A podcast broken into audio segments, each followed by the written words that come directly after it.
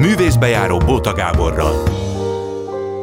Jó délután kívánok, és azoknak, akik este 11 az ismétlés hallgatják. Jó estét kívánok, én Bóta Gábor. Még mielőtt elmondanám a mai menüt, annyit hadd mondjak, hogy hát tegnap meghalt Lang Györgyi, aki ugye sokat dolgozott itt a ö, klubrádióban. Jó színész volt, amíg lehetett ö, színész, amíg nem kényszerült torószékbe, és jó ember volt hát nagyon sajnálom, hogy ez történt, és akkor mondom, mi lesz ma. Elsőként egy még nyugodtan fiatalnak mondható Nagy Péter István, aki kritikusként szavaztuk is meg neki jó pár éve a legígéretesebb pályakezdő díját, tehát Nagy Péter István, aki ö, rendező, színész, ez a úgynevezett fizikai színház ö, szakon végzett, majd talán beszélünk rajta, róla, hogy mi a fene az, ezt még nekem senkinek nem sikerült úgy Isten igazából elmagyarázni a koreográfus eredetileg filmrendezőnek készült, ma is imádja a nagy látvány, meg a mozgást, meg sok minden egyebet, no, akkor ő lesz az első vendég, itt ül a stúdióban, és másodszorra pedig Elinger Edinával beszélek. Ja, nem mondtam, hogy Nagy Péter István tanít is, már a színművészetén, és Elinger Edina, aki amúgy bábszínész rendező, és a Budapest Bábszínház igazgatója, ő neki osztályja is van, tehát ő tanít is ö, jó régen, meg hát most arról fogunk is fogunk beszélni, amellett, hogy persze egy kis portré is készül róla, hogy hát volt egy jó nagy nemzetközi, fel, főleg felnőtteknek szóló bábfesztivál, és hogy mi minden történt ott. No, hát akkor ez, ez lesz, ez lesz ma. De elkezdtünk beszélni, hogy ugye a vidéki Sárváron születtél, ugye? Hogyha, Sárváron, igen, és Celdömökön nőttem fel. Celdömökön, ahol van egy Soltis Lajos színház, de ismerted még őt, mert én ismertem, hát. Nem, sajnos ez úgy történt, Egy remek hogy... délvidéki színészrendező volt. Igen, így van. A Tanya Színház megalapítója. A Tanya Színházat, igen, ő alapította, és aztán hát ő sajnos 2000-ben szenvedett balesetet, akkor költözött igen. az akkori Sitkei színkör Celdömökre, és akkor vették fel a Soltis Lajos nevet, én, én, én jóval később kerültem oda, tehát nekem, nekem sajnos a Lajossal már nem voltak közvetlen tapasztalataim, viszont 2010-ben készítettem egy dokumentumfilmet az akkor 30 éves színházról, és akkor végeztem egy ilyen meglehetősen szertágazó kutató munkát, úgyhogy ilyen módon azért valamennyire közel kerültem a Lajos személyiségéhez. Egy ilyen jó humorú kövér pasas volt. Hát, igen, és, igen, par- Parasztrómeónak hívták egyébként. Parasztró, tényleg? Azt lett, ez a szakmán tudtam. belül ez, ez, ez volt a beceneve. Hát én talán utoljára a Merlin Science-ban láttam, a Márton partjelző Fázik című produkciónak volt ő, a, volt ő a címszereplője. De te hogy keveredtél ebbe a csoportba, ahol úgy tudom, hogy azóta is dolgozol, és ez nagyon fontos műhely neked. Igen, most már egy kicsit távolabb vagyok azért az egésztől, de a mondjuk két évvel ezelőttig művészeti vezető is voltam ott. Ö, hát egész egyszerűen Celdömökön telt a fiatalságom, és ö, nem nagyon lehetett elkerülni egy idő után a Soltis Lajos színházat.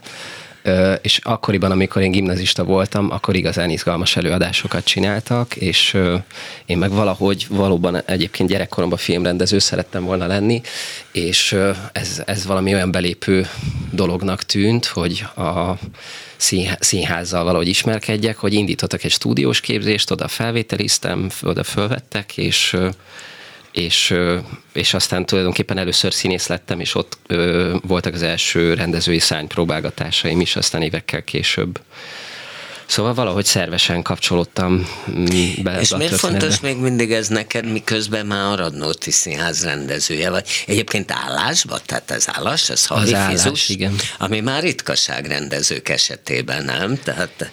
Igen, de egy szerencsés dolog, tehát valamiért a Kovács Adélék úgy gondolták, hogy jó lenne, hogyha ide kötődne egy fiatal rendező, és ezt én is üdvözlöm abból a szempontból is, mert nekem a, ez a Solt és Lőszi, ez a szocializációm is úgy telt, hogy az, hogy kötődni egy helyhez, kötődni az emberekhez, egy közösség részének lenni, az nekem valahogy nagyon mélyen kapcsolódik a színház csináláshoz. Tehát egészen más azért úgy alkotni, létrehozni közösen dolgokat, hogy, hogy, hogy egy hosszabb folyamat részei vagyunk, és ebben egy előadás létrehozása az tulajdonképpen egy gyöngyszem, mondjuk egy gyöngysorban. És és ezért nekem valahogy tényleg nagyon szerencsésen alakult, hogy egyből az egyetem után ö, mélyebben lehet kötődni, nem is egy, hanem két társulathoz is. Ugye a másik ö, szakmai otthonom az most jelen pillanatban a Vörös Sándor Színház szombathelyen. Ahol a művészeti tanácstagja Ahol is tanácstag vagy. vagyok, igen, és, a, és ott most készülök a harmadik rendezésemre. Tehát, hogy valahogy az, hogy van valami fajta állandóság az ember életében, ez, ez és, és lehet hosszú távra tervezni, ez, ez, ez valahogy engem inspirál, mélyebben meggyökeresztet egy-két helyen, és hosszabb távol lehet gondolkodni. De mit, mond, mit mondott Kovács Adé, hogy miért akar téged szerződtetni? Az elején azt hiszem, hogy nem voltak ilyen konkrét célkijelölések. Egyébként, amikor az első munkámat csináltam, az a Don Carlos volt, akkor hát még nem is sikerült a pandémia alatt nagyjából elővezetni ez ilyen pont, stream, ez pont, ilyen pont stream formájában. Igen, ez pont elébevágta a pandémia, így van. De ezt a próbaidőszak megkezdésekor még nem tudtuk, hogy ez így lesz. Tehát ez nagyjából a, a bemutató előtt két héttel jött egy lockdown, és uh, akkor úgy döntöttünk első körben, hogy elnapoljuk a próbafolyamatot is, meg mindent, és, uh, és aztán... Uh, hát akkor még mindenki bízott abba, hogy hát ez pár hét alatt lemegy, azt annyi. Igen, és aztán ez nem így lett. szóval akkor, uh, akkor egy konkrét munkára hívtak csak először, és uh, aztán évad végén került szóba az, hogy hogy a munkatükrében ezt esetleg lenne lenne értelme ennek Na, nem mondasz konkrétumot, hogy mit mondott a Kovács Adél? Csak mondott valamit, hogy mondjuk a Don Carlos erről, arról, hát, hogy túl jókat mondott, és szégyelled. Nem, nem feltétlenül, de szerintem valahogy sokkal prózaibb volt. Hát nyilván volt egy kiértékelése a, a, a munkának, és ö, aztán egyszerűen feltették a kérdést, hogy volna kedvem ide szerződni, meg azt mondtam, hogy igen, szívesen. Mondjuk ez a Don Carlos, ez veszett jó lett. Szóval, hogy ö, ez streamfoly, én utálok színházat, tévéképernyőim vagy számítógépen, nem is szoktam, de hát a pandémia alatt ugye rá, rákényszerülök.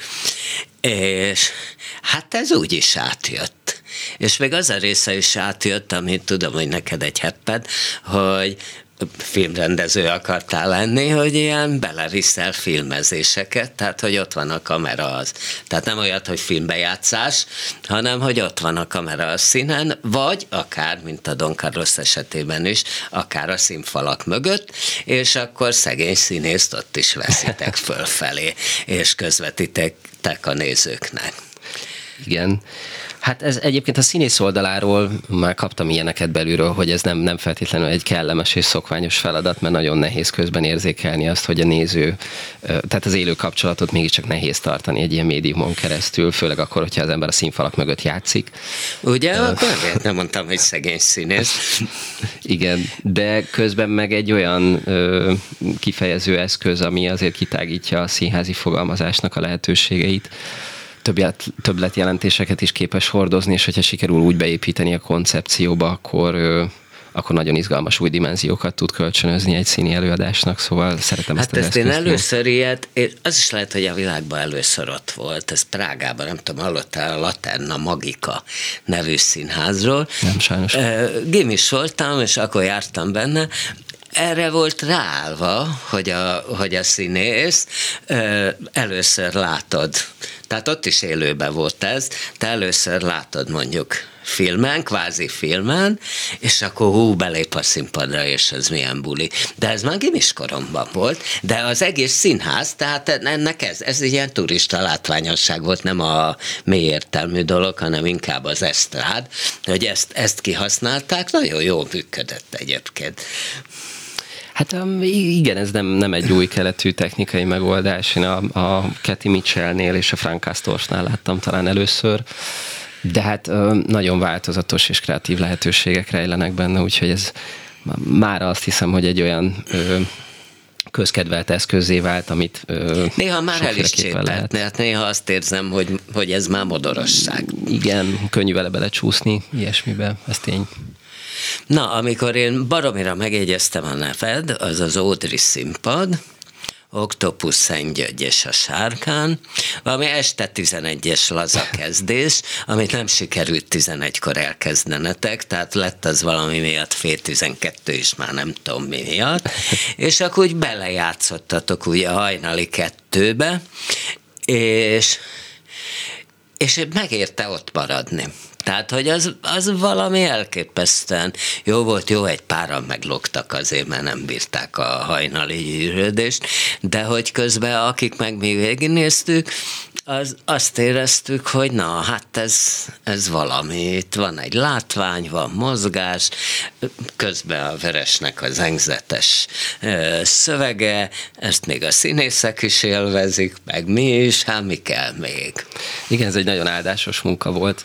Az egész munka folyamat a csapattal valahogy nagyon ö, egymásra találtunk, összejöttünk, és tényleg egy igazi közös ö, közös alkotói folyamat volt a színészekkel, nagyon, nagyon egymásra találtunk, és hát ez még az egyetem hőskora volt, ugye, amikor még egyáltalán nem volt az ritka ez, hogy fél tizenegykor, tizenegykor kezdődnek előadások, mert ott is több színész volt, aki egyébként játszott, mondjuk este héttől, ez sajnos rengetegszer előfordult, nagyon kevés. A kevés... láttam én, amit Ifja Vinyánszki rendezett így, de ez nem volt ilyen hosszú azért, azt hiszem.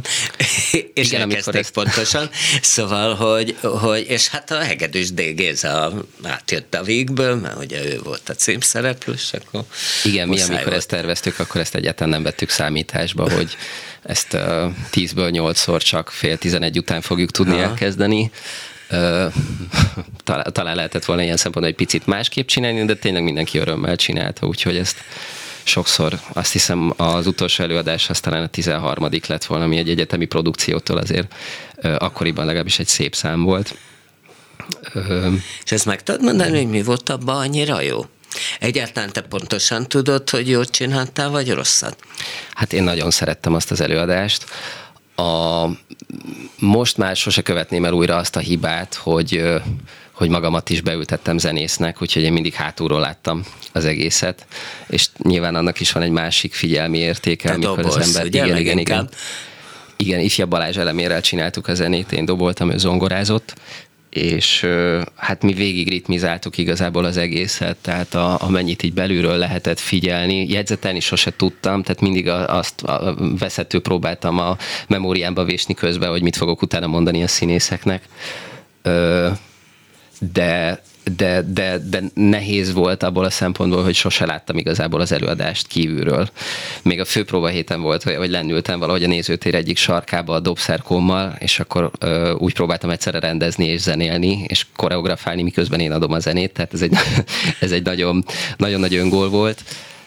De azt hiszem, hogy, hogy alapvetően sikerült egy jó kulcsot találni a, a vörös szövegéhez én nekem meggyőződésem, hogy ez az egyik legizgalmasabb ö, műve a magyar drámai irodalomnak, és ö, ugyanakkor rendkívül hát a Katona komplex. József Színházban is egy remek előadásban ment Zsámbéki Gábor rendezésébe, és hát Abszolút. ugye a Töröcsik Marira mindenki emlékszik. Abszolút, abba, de azt látta. hiszem egyébként, hogy a miénk az összesen a hetedik színpadi, ö, színpadi adaptáció volt, és ebből a hétből talán négy a Zsámbéki nevéhez kötődik, tehát neki nagyon erős mániája volt ez az anyag ö, és kevesen merték ö, ebbe a fába vágni a fejszéket. Én talán legelőször, és akkor is még nagyon fiatal voltam, a Butz Hunornak volt egy ilyen amatőr, ha jól mondom, tanulmányszínháznak hívták, ők megcsinálták valahol a világ végén valami peremkerületbe, akkor láttam én először. Igen, talán erről tudok a legkevesebbet, a többi, többiről valamennyire olvastam. Tehát ez egy, tulajdonképpen ez a, a világ legnagyobb rakott palacsintája igazából. Azt lehet mondani egy ilyen szokták a Shakespearehez is hasonlítani a polifonikussága miatt, de én azt hiszem, hogy, hogy persze van benne ihletettség a Shakespeare-től, de, de ez egy... Nem annyira drámai nem, azért, ugye? Tehát... Hát meg nagyon speciálisan magyar anyag, speciálisan benne van a vörös személyisége, és, és tényleg egy igazán különleges dolog, de mindenképpen kell hozzá egy nyelvet találni, hogyha az ember erre vállalkozik, és speciál a fizikai színhez az azt hiszem, hogy egész jól ment ehhez a, ehhez az anyaghoz. Tehát egyszerre tudott valami értelmezői távolságot is tartani, ugyanakkor valami zsigeriséget is kölcsönözni, a, ez az intenzív és expresszív testhasználat, ami nagyon jól klappolt ezzel a darabban, mert hát tele van erotikával. Na, hogy akkor mi a fene az a fizikai színház? Igen, igen. Nem kerüljük meg. Szóval én Horváth Csaba osztályába jártam. Az ő nevéhez kapcsolódik az első fizikai osztály elindítása, de nem feltétlenül hozzá kapcsolódik ennek a koncepciójának a, a megalkotása, mert ez még a Ladányihoz nyúlik vissza, és a Székely Gábor rektorsága idején jött az ötlet, vagy az igény, hogy életre legyen hívva egy ilyen típusú képzés. Hát ez egyáltalán azt is nehéz definiálni, hogy mi ez a fizikai színház. Az a maga a kifejezés az angol nyelvterületről származik, és hát azokat a színházi irányzatokat jelölik, ahol valahogy a mozgás és a test, testhasználat kiemelt szerephez jut ö, a színházban, de ez innentől kezdve igazából egy rendkívül tág ö, színházi műfaj, ha egyáltalán színházi műfajként lehet ezt e, erről gondolkodni. Itt nyilván azért Magyarországon nagyon összekapcsolódott azzal az esztétikával, amit a Horváth Csaba képvisel, mert annyira markáns lábnyomot hagyott a, már most a, a magyar színházi életben ezzel kapcsolatban, hogy egyáltalán azt is nehéz szétszállazni, hogy amit nem a Csaba szín csinál, az, az még annak tekinthető, de nyilván igen, csak nagyon nehéz kibújni az árnyéka mögül, mondjuk. De mit nevezed ezt fizikai színháznak? Mert ugye, ha, ha veszem azt, nyilván ellenjel megy annak, amit ugye Cserhalmi György mondott a magyar színház, hogy lefut lábú színészet, hogy áll és, áll és beszélget. De mondjuk például, ugye pár napra láttam a színházi olimpián Szilviu Purkaréta egy előadását, tök mindegy, hogy melyiket egyébként a, a sok nagyon jó közül, láttam már tőle rosszat is, de mondta, hogy mindegyikben egy olyan erőteljes mozgás van, amit, ami már egyetemista koromban is rendezett ilyeneket, és nem nevezte fizikai színháznak. Tehát halára mozogják magukat, sőt láttam egy olyan Gulliver előadását, amiben egy hanguk Igen. nem volt, végig mozogták ilyen karikaturisztikus figurák az egész előadás, és nem volt szó arra, hogy járt ez fizikai színház, palot, hát pedig akkor nem. Hát én azt gondolom, hogy tényleg nagyon függ attól, hogy milyen kulturális közegben nevezzük, vagy használjuk ezeket a kategóriákat. Tehát most például a Purkarétének ez a Megesett hercegnő története című előadása, a, amit én is láttam most, ez, ez ugye egy kabuki ihletettségű, kabuki formát Ami használó, vagy abból színház. inspirálódó, igen, előadás volt, és azt hiszem, hogy ezt a kabuki keretrendszerén belül, vagy, az, vagy azon keresztül, vagy ahhoz hasonlítva érdemes felfejteni. Ugye ez egy japán Ez egy japán típusú, tradicionális színházi forma, a Purkaréten meg a saját színházi hagyományait tekintve, hogy egy román színházi kultúrából igen, érkezik. azt is mondtam, hogy az egész román színház mozgásközpontú. Igen, mint igen, igen. Amennyire én tudom, egyébként nekik valahogy sokkal erőteljesebb kapcsolódásuk van a Meyer Holthoz közvetlenül, mint mondjuk a magyar színházi tradíciónak és egyébként nekem volt szerencsém Meyerhold tanítványjal is dolgozni, aki azt hiszem ilyen harmadik generációs Meyerhold tanítvány volt, és ő, aki ő ugye orosz, első, első kézből és tanulta. ott is nagyon nagy szerepe volt a mozgásnak is, meg a látványnak Igen, is. ott ők biomechanikának hívták a Meyerhold rendszerét. E, mai szempontból egyébként nevezhetnénk ezt is fizikai színháznak.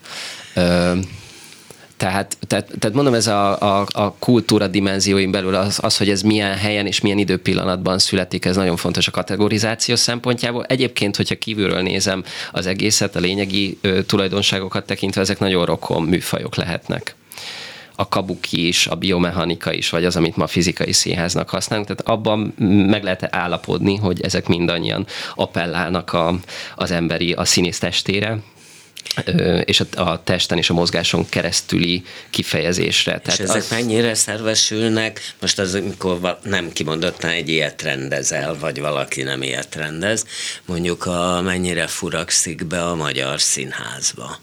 Mert mondjuk akármit csinál, szerintem egy Molnár Ferencet megpróbálták sokféleképpen de nem lehet így eljátszani. Vagy legalábbis azt aztán veszettő ki kell találni, hogy mondjuk egy ilyen társalgási végjátékot te így játszál. Hát ezt igen, ezt, ezt, ezt mindig az anyaga válogatja, hogy milyen formanyelvért kiállt. Mondom, a vörösnek speciál, nagyon jól állt ez a dolog. Tehát azt hiszem, hogy attól valahogy sokkal távolabb esne az, hogy, hogy mindenféle stilizálás nélkül adják elő. De valahogy ez is egyfajta ilyen eurázsiai ősi színházi ideálból építkezik, azt hiszem az, amit a Vörös a, a saját ö, drámai szövegeiben, vagy a saját színház eszményében ezeken a követ, szövegeken keresztül ö, megfogalmazott és ettől meg azt hiszem, hogy nem véletlen, hogy, hogy, hogy valahogy ezek a ősi formák, vagy valami, ami így például a fizikai színházban is a testtel kapcsolatos, és az ösztönökkel, az valahogy jól harmonizál vele, vagy jól lép vele kapcsolatba. Hát igen, a, a, a Molnár az egy teljesen más tészta, ahhoz nem, nem biztos, hogy ezen a formanyelven keresztül kell Na, nyúlni. és mi a helyzet a politikával, amire te úgy azt mondtad, hogy színháznak kötelessége politizálni, de azt a típusú ilyen kiszólunk a nézőnek típusút nem szereted. Tehát mondjuk, most mondok egy példát, mondjuk Bodó Viktor rendezett egy revizort, a revizort ugye a végbe, abba kimondottan politikai kiszólások voltak, azt nem szeretted? Hmm, de speciál azt a revizort, azt kétszer is láttam, és azt nagyon na, szerettem. Na, na, ugye, ugye, akkor hogy van ez? Vagy hogy van ez? Hát Arisztofanésznél névvel, címmel ott volt, hogy kidek szó ki, és kit figuráz ki. Igen, Tehát én, nem, egészen, én nem mondom, azt egészen biztos. napra készen. Azt biztos nem mondanám, hogy nem szeretem feltétlen fogyasztani az ilyen típusú színházat. Az más kérdés, hogy én, én magam mondjuk csinálnék ilyet. Mert?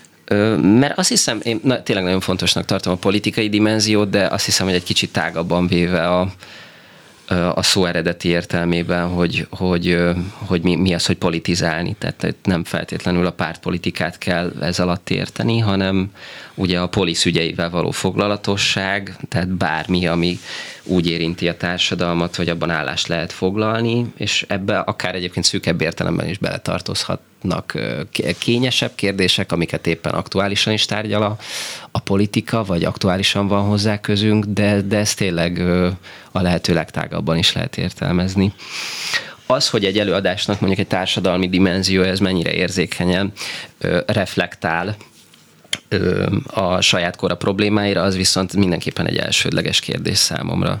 Tehát szeretek társadalmi kérdésekkel foglalkozni, és azt hiszem, hogy ezek a, a darabválasztásaimban is megjelennek, illetve ez a, a egy-egy előadásom azért elég komplexen ugyanakkor hát oldalt választva is bele bizonyos kérdésekbe. Don Carlosról beszélünk, akár át ugye a 451 fok Fahrenheitről, az mind a kettő egy egészen elfajzottan diktatúrikus hatalomról szól, ami még inkább és egyre inkább ö, azzá válik. Hát ez nyilván nem véletlen, hogy ezt rendezted, nem? Vagy ezeket. Igen, igen, ez kifejezetten, kifejezetten érdekel. A hatalom természetrajza is, illetve az egyé helye egy ilyen totális, totalitárius rendszerben és hát sajnos nem, elég illúzió vesztettek ezek az anyagok egyébként a, a, kiúttal, a kiút lehetőségeivel kapcsolatban ugyanakkor akkor is szerintem érdemes, de hát ezek azért ilyen szempontból hát tragikus ezek gyakorlatilag olyanok, szóval. hogy hát tulajdonképpen, na hát nincs, nincs kiút. Tehát, hogy legyünk öngyilkosok, izé, többi, nem tudom, mit csináljunk, de nem lehet egyenes gerincsel fönnmaradni. Hát igen, de, de azért ezek lényegileg azért tragédiák, tehát nem, nem feltétlen ez az előadások üzenete, hogy legyünk öngyilkosak. csak, csak olyan tragikus sorsokat mutatnak be, amik azért mindenképpen elgondolkodtatók akkor is, hogyha a mai világra vetítjük le az előadások világát. Uh-huh. Tanítasz is, méghozzá mostani színművészeti. Igen, igen, igen. Ez nem volt dilemma? Kérdezném úgy is, amit tűzoltókra szoktak mondani, hogy oda siettél, onnan más menekül.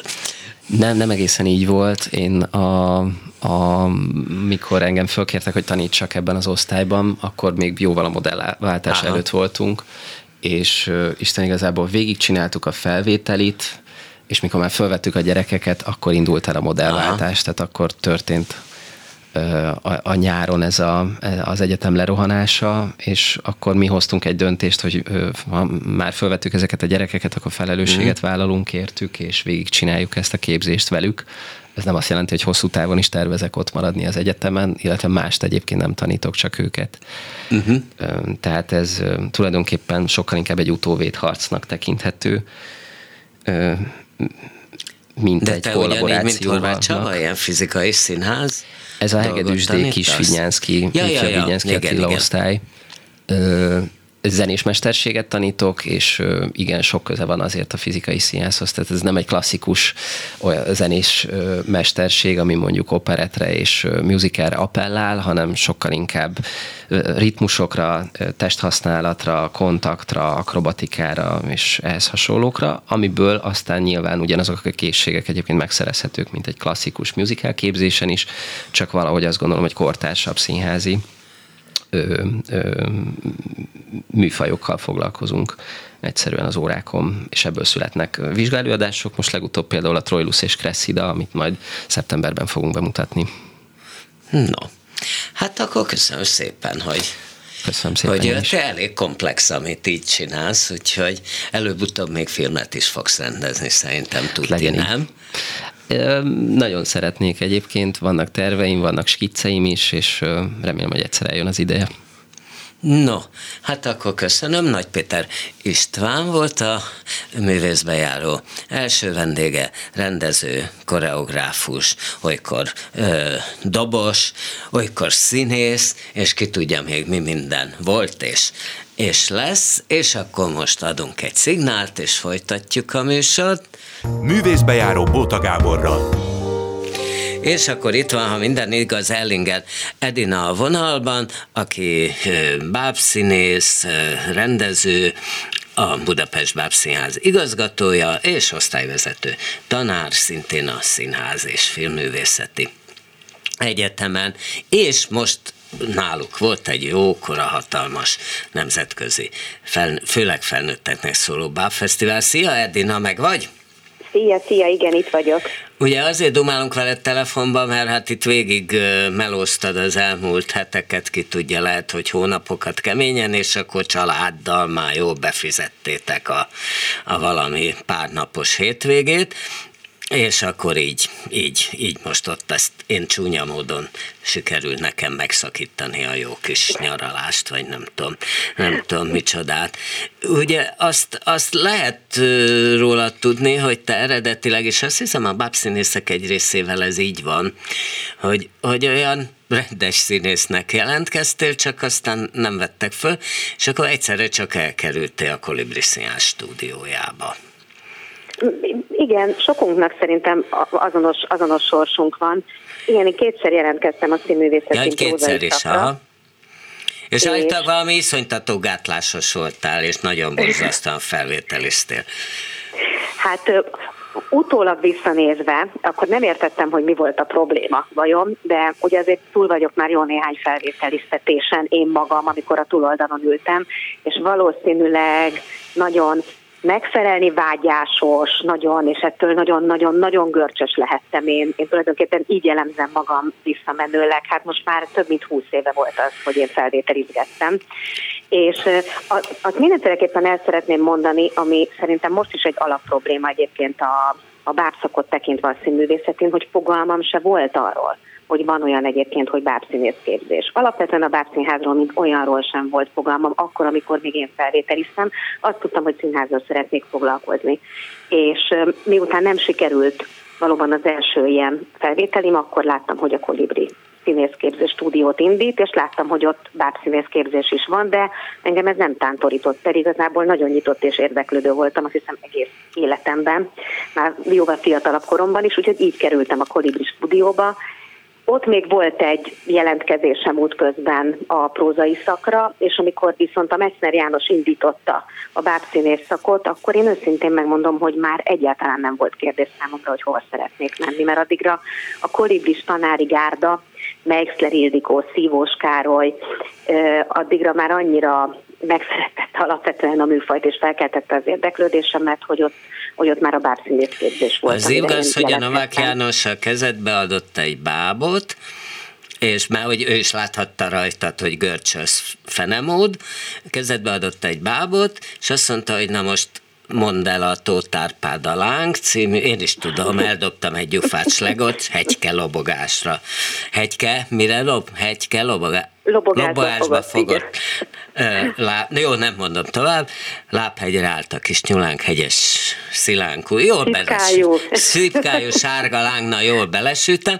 Na, hogy kezedbe adott, és elmúlt tőle a görcs, és akkor érezted, hogy na, ez valami.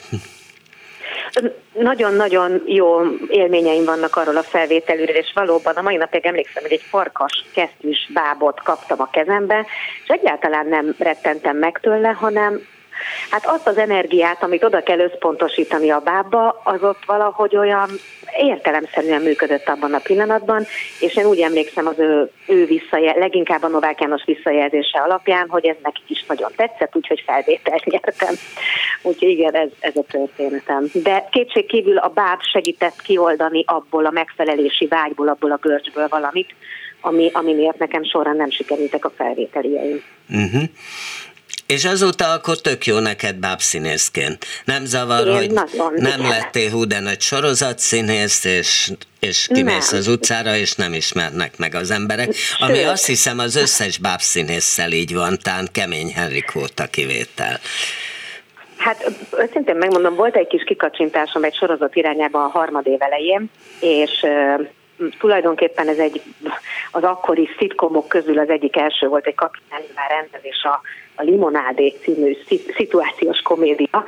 Én magát a forgatást nagyon élveztem, és akkor egy picikét belecsöppentem abba, hogy mi történik akkor, amikor fölismernek. És és őszintén megmondom, hogy nem kedveltem. Tehát, hogy én nagyon-nagyon komfortosan vagyok abban a világban, amiben, amiben mi mozgunk, Egyébként hozzáteszem, hogy alapvetően vágyam az, és nem feltétlen saját magam, hanem a bábszínész kollégáim, akik ott dolgoznak nálunk a Budapest Bábszínházban, azért én szeretném, hogyha ők egyre ismertebbek lennének, de nem feltétlen sorozat szerepeik miatt, hanem azért, mert leginkább egyre több felnőtt ismerné meg őket és a munkásságukat.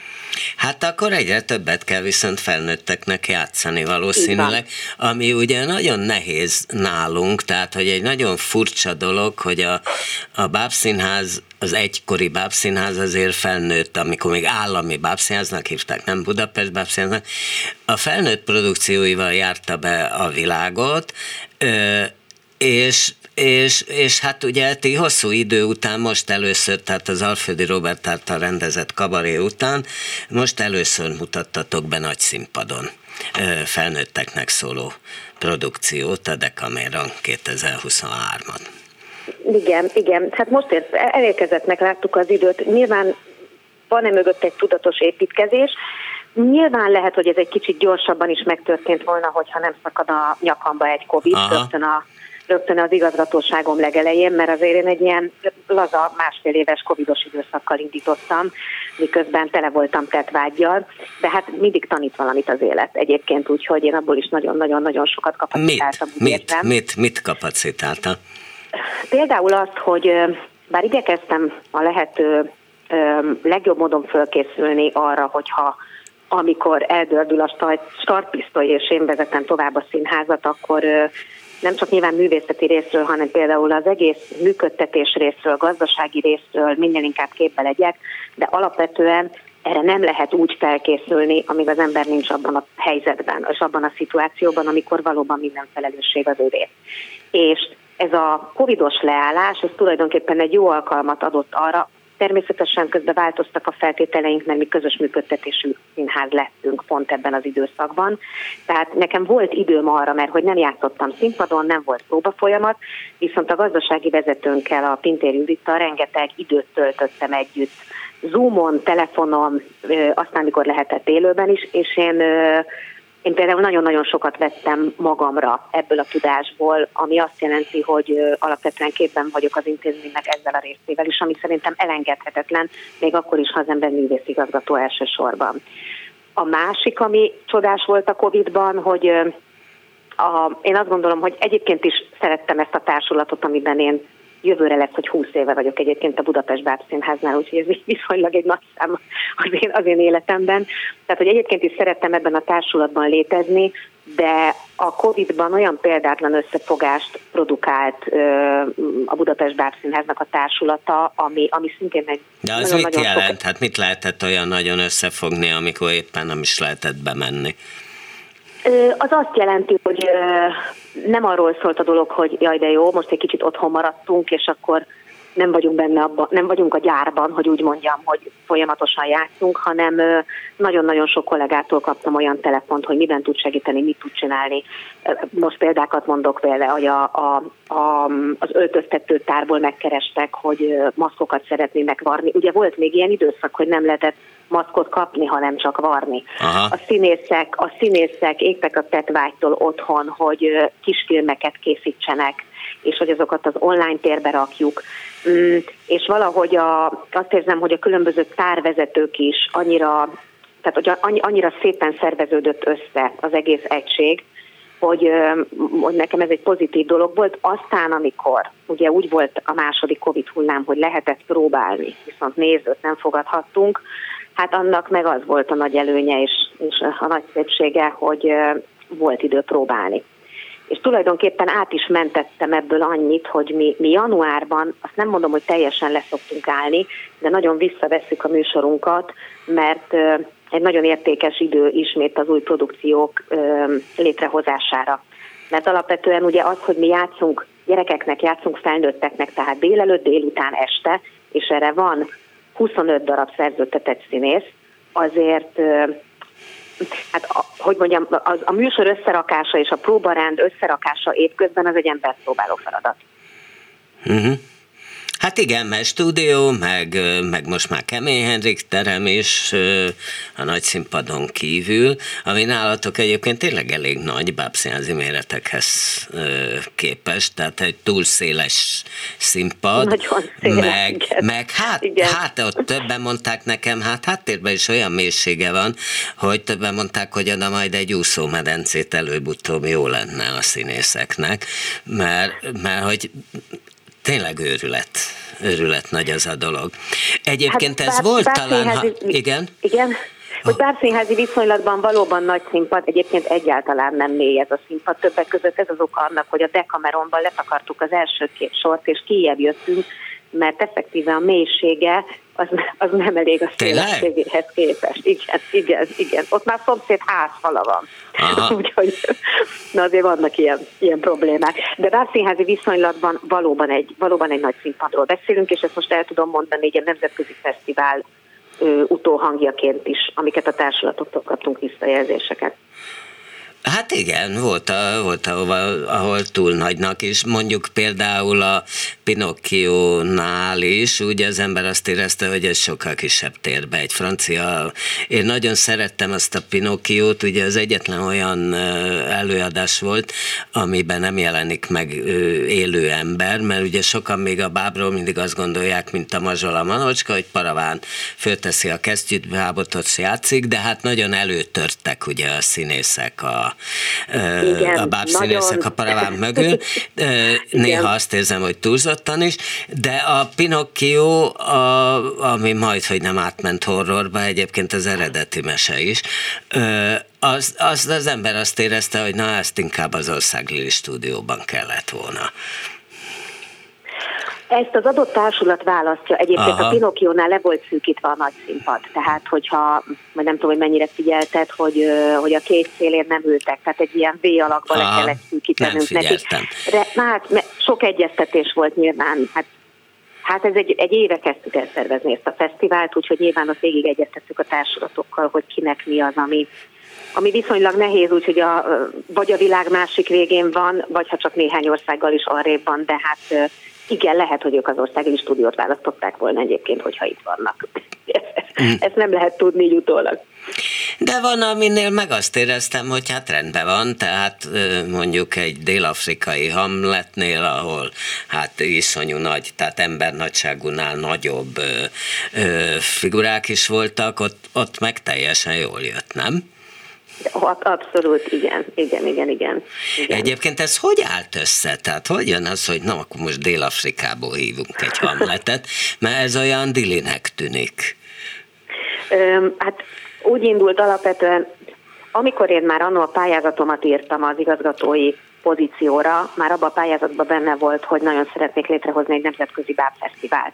Mert ugye van egy utó, vagy egy elődje ennek a fesztiválnak, ami a Bábú Fesztivál volt, és ezt tartotta, szervezte mindig a Budapest Bábszínház, ahova ugye Magyarországról, határon túlról is jöttek, és már a legutolsót, mikor 70 éves volt a színház, akkor kicsit kibővítettük, hogy oda már meg volt hívva, jól emlékszem, négy külföldi társulat, akiket, akiknek az előadását én valóban mind láttam egyébként élőben. Hát és van az Magyarországon egy, elődje, ugye a Nemzetközi Pécsi Felnőtt Bábfesztivál, van, amit aztán van, szomorúan megszüntettek, Ami de hát ott, ott Obrazcov társulatától Erik Bassig, aki szerintem az egyik legjobb bábos ma a világon, apropó, miért nem volt itt. Szóval, hogy, hogy, hogy mindenkit látni lehetett, és aztán azt nem tudom miért sikerült megszüntetni, és a hosszú ideig így ugye nem volt Magyarországon nemzetközi bábfesztivál, se gyerekeknek, se felnőtteknek,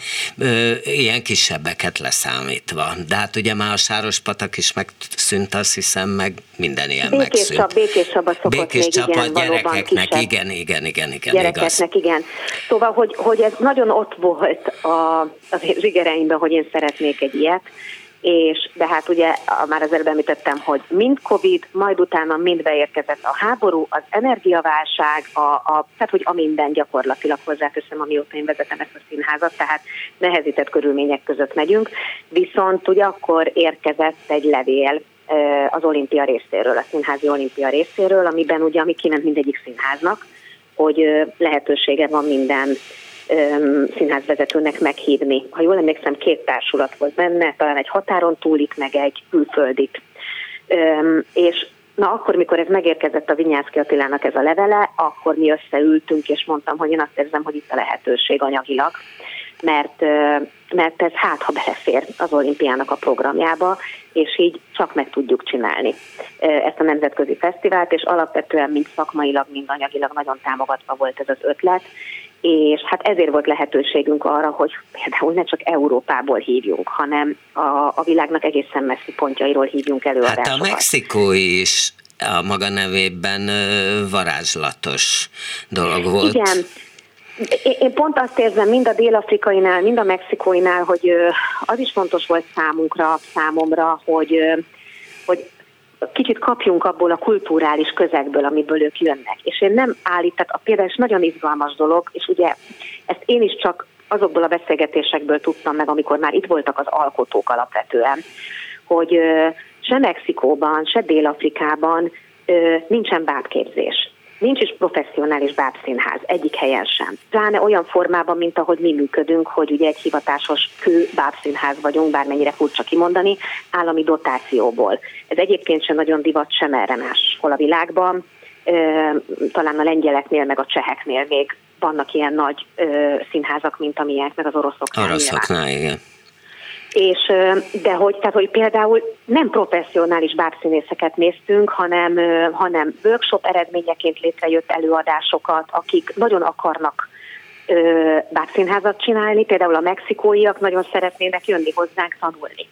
Nagyon-nagyon sokféle bábtechnikát nem ismernek még. Viszont a kultúrájukból, az energiájukból, a, a pozitív hozzáállásukból, ami jellemző volt minden társulatra, ezt muszáj elmondanom, hogy én sokat tanultam ebből a nemzetközi fesztiválból, szóval abból sokat kaptunk.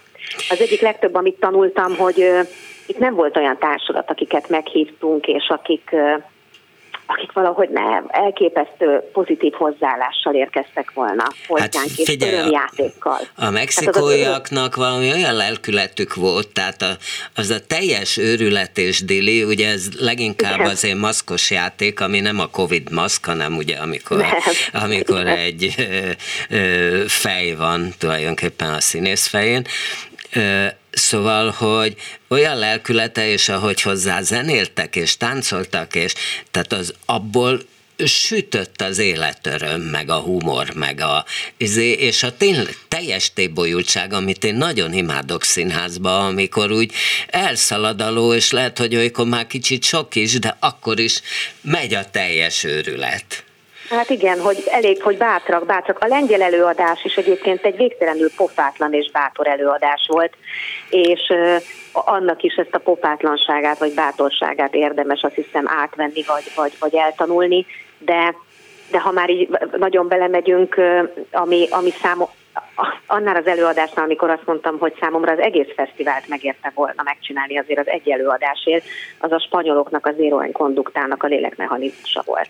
Hát Tehát igen, ez... azt szerettem én is a legjobban, és itt Nagy Péter István még itt ül ám és hallgat téged, azt jó lett volna, ha látja, mert az a táncnak és a bábnak egy valami olyan sajátos és elementáris ötvezete volt, hogy azt, azt tényleg öröm volt nézni. Alapvetően azt látom egyébként, hogy a kortárs tánc és a báb az nagyon sok előadásban öm, fúzionál. Tehát, hogy aznap két ilyen előadásunk is volt, ugye a másik, amit a Kovács Domokos jegyzett, ami egy független hazai produkció, vagy ha a Dudapályvát nézem, aki szintén a táncvilágából érkezett, szóval mm, na, több ilyen, több ilyen báb előadást látok egyébként, ahol valóban a, a, a kortárs tánc és, és a báb összefonódik, és nagyon szépen egészíti ki, egészíti ki egymást. Na, az Na, a Kovács Damokos az olyan nagyon nem volt báb, maradjunk annyiban, jó? Tehát az, amikor mutatóban van egy báb, mert bábfesztiválra neveztünk be, az körülbelül nekem ez volt, bocsánat. Nem ők neveztek be, én hívtam ja. őket, hogy legyen lehetőségük játszani, mert ezt, ezt a produkciót egyetlen egyszer tudták játszani a trafóban, és én mindenben találtam értéket, abban, abban is találtam értéket. Na és amikor pingponglambdák, ami ugye pontosan tudom, hogy hát az, az elsős tananyag az egyetemen, és akkor jön egy pasas, és fantasztikus, mit bír csinálni ebből a kis egyszerűségből. Hát a Motrem, Motrem mester, mi csak úgy emlegetjük, hogy a mester, ugye, aki, aki, aki nem egy fiatal ember alapvetően, hát nem. És, és ezek a robotikus, nem is robotikus, bocsánat, ezek a mechanikus bábok, ugye az, ami az ő védjegye alapvetően, ami, aminek én azért örültem. De nagyon a... mechanikusak, hát, hát ezekből a pingponglabdából olyan élettel teli figurákat tud összehozni, és én azt a mai napig nem értem, te nyilván láttad, hogy hogy mozgat egyszerre ennyit, egy szám magában. Hát a, de hát a legvégén az előadásnak kirakott egy ilyen kis szerkezetet, amivel megmutatja. Tehát Aha. azok a mechanikus szer. Tehát természetesen nagyon sok minden van az ő kezében, és elképesztően fontossággal játszik, és aztán kirakott az előadás legvégén egy szerkezetet, amivel megmutatta, hogy az illúziót hogy kelti. Egyébként egy workshopot tartott a Motrem nálunk, amin ott voltak a kollégák, és elképesztő nagy sikere volt. Tehát ő egy, tényleg egy komoly tanár és egy komoly mester, úgyhogy például nekem szándékomban áll visszahívni. Nagyon helyes. Sőt, rendezzen, rendezzen is valamit. Hát én a Dudapályvát szeretném rendezni, hívni. Na jó, lehet a, kettőt, lehet a kettőt együtt. Tehát vannak a Duda Pályvával nekem, nekem nem volt annyira lélek benne, azt egy kicsit ilyen uh, showműsornak éreztem, ami nem, nem ment igazán mélyre. Egy szerető játszani, igen, alapvetően. Uh, sikerült most egy kicsit jobban összeismerkednem vele, és uh, egészen bátorkodtam mondani neki, hogy a kutyadalát kihúztam volna a végén. de, de hogy tehát alapvetően én, én sajnálom, muszáj kimondanom, tehát hogy egy abszolút zseni, zseni, zseni gyanús emberről van szó a színpadon, akit nézünk, és igen, egy jó dramaturgra szüksége lenne, én is azt gondolom, de hogy alapvetően, amit ezzel a differenci, ezzel a függetlenítéssel csinál, tehát az, hogy az ő kezében van egy báb vagy két báb, a saját magát, ráadásul egy tudathasadásos szemét, és az a függetlenítés, ahogy függetleníti magától a figurákat, az egészen zseniális egyébként, ahogy ő dolgozik, tehát nekünk például ez volt élvezetebben nézni. Uh-huh. Igen, igen. Na, és akkor most akkor túl vagyunk a fesztiválon, nyilván van egy rakat tanúság, reméljük, hogy Covid nincs, akkor most mi lesz? Nagyon szeretnénk két év múlva megint fesztivált rendezni. De hát az kell is, ugye a Pécsi Nemzetközi Felnőtt Báb Fesztivál is két évente volt, tehát rá kéne állni, hogy akkor ez két évente most van, nem?